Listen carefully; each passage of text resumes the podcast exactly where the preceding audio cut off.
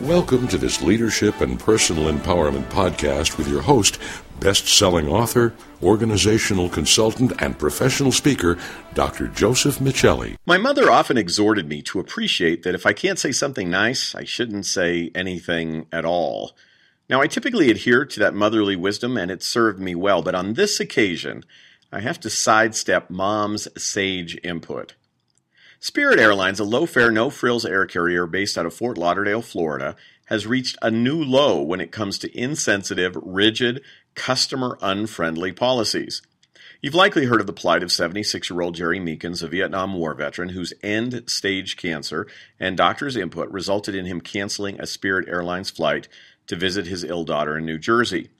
After initially denying Mr. Meekins' request for a cancellation refund of an approximately $200 ticket, the company continued to implode. Here are a few of the ensuing official utterances from Spirit spokespeople.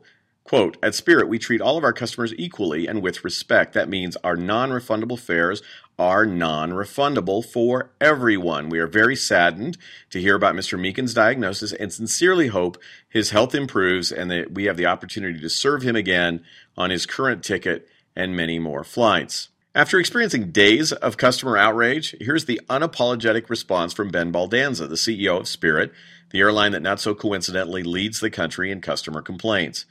Mr. Baldanza said, quote, a lot of our customers buy travel insurance, and what Mr. Meekins asked us to do is essentially give him the benefit of that insurance when he didn't purchase the insurance. Had we done that, I think it really would have been cheating all the people who actually bought the insurance.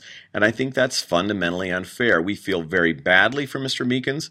However, this is a country and society where we kind of play by the rules, and he wanted to really not do that. And that's really not fair to the 100 million other Spirit customers, and that's why we made the decision, end quote.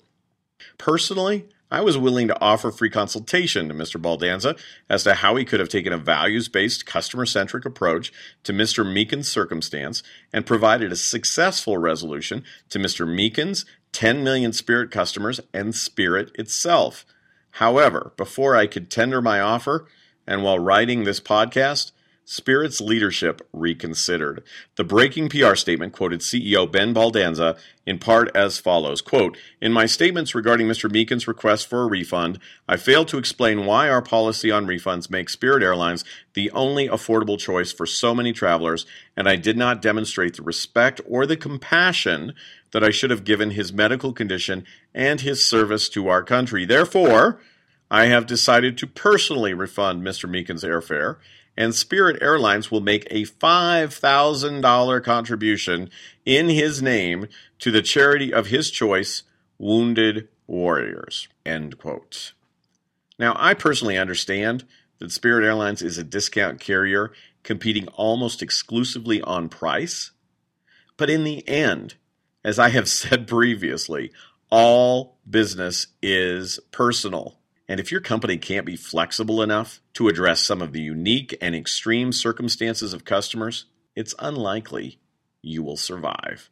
But will we and Spirit Airlines learn that adherence to policies without input from values and compassion will result in more than $200 of non refundable ill will. For more resources and information about creating customer experiences, igniting staff empowerment, developing key leadership and communication skills, leveraging change, and mastering humor skills, please visit josephmichelli.com. That's J O S E P H M I C H E L L I dot com. Until next time, may your life be filled with abundant laughter and success.